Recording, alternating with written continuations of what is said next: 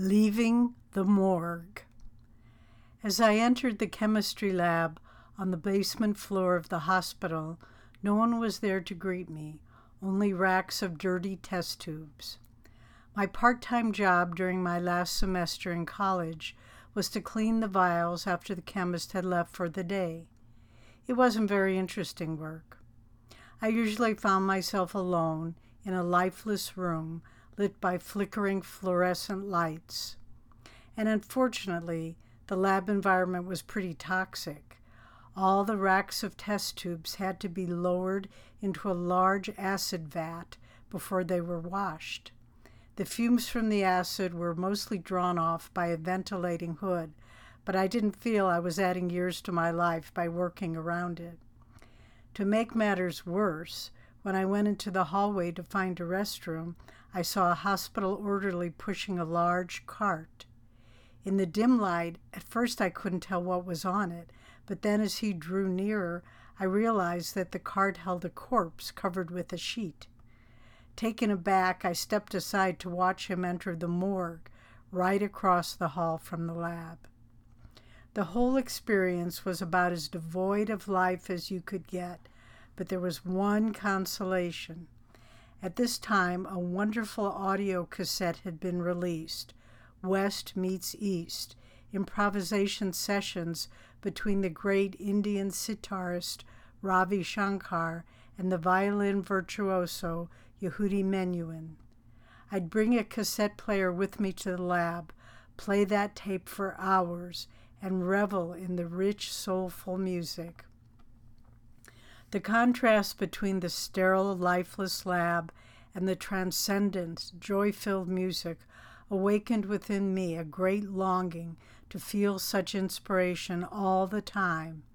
I began to realize that life, even at its best, was like a morgue compared to the inner world of the soul.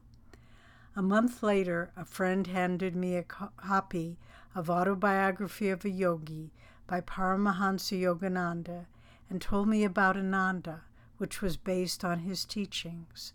Thus, almost 50 years ago, I began my spiritual journey. For each of us, the way is different, yet it's basically the same. Here are some stages of the journey, they may help guide you. To begin a journey, you must want to move forward from where you presently are. As long as you're content with your circumstances, you'll never be motivated to get started. What motivates us?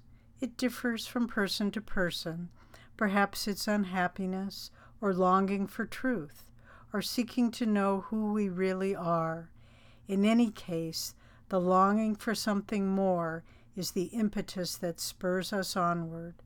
Remember what has motivated you and keep seeking it until you reach your goal. To move away from the familiar, you need a map or guide. It's very difficult to find our way forward without someone who knows the terrain. For this, we need a guru and his teachings to guide us.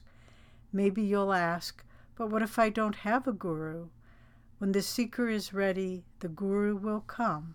So it's important to know our own limitations in directing our steps and sincerely to ask for personal divine guidance to show us the way. Once you've found your guide, continue to follow his directions. As you continue your journey, try to lighten your load. You can't move forward with lots of unneeded baggage, such as old habits, ways of thinking, and self definitions. Leave behind you anything you don't need and simplify your life to what you really want to bring with you into the future. And finally, remember this journey is one of self discovery.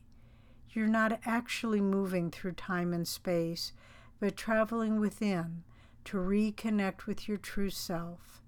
As far as the journey may seem to take you, you'll always return to the point from which you started your inner home in God. So, this journey isn't really about traveling at all, but simply remembering what we've always known, who and what we really are. Once we make this discovery, our real life begins, one of such inner richness, beauty, freedom, and joy that nothing, not even death, can never destroy it. We thrill then to the music of our soul, which was playing all the time. With joy, Nayaswami Devi.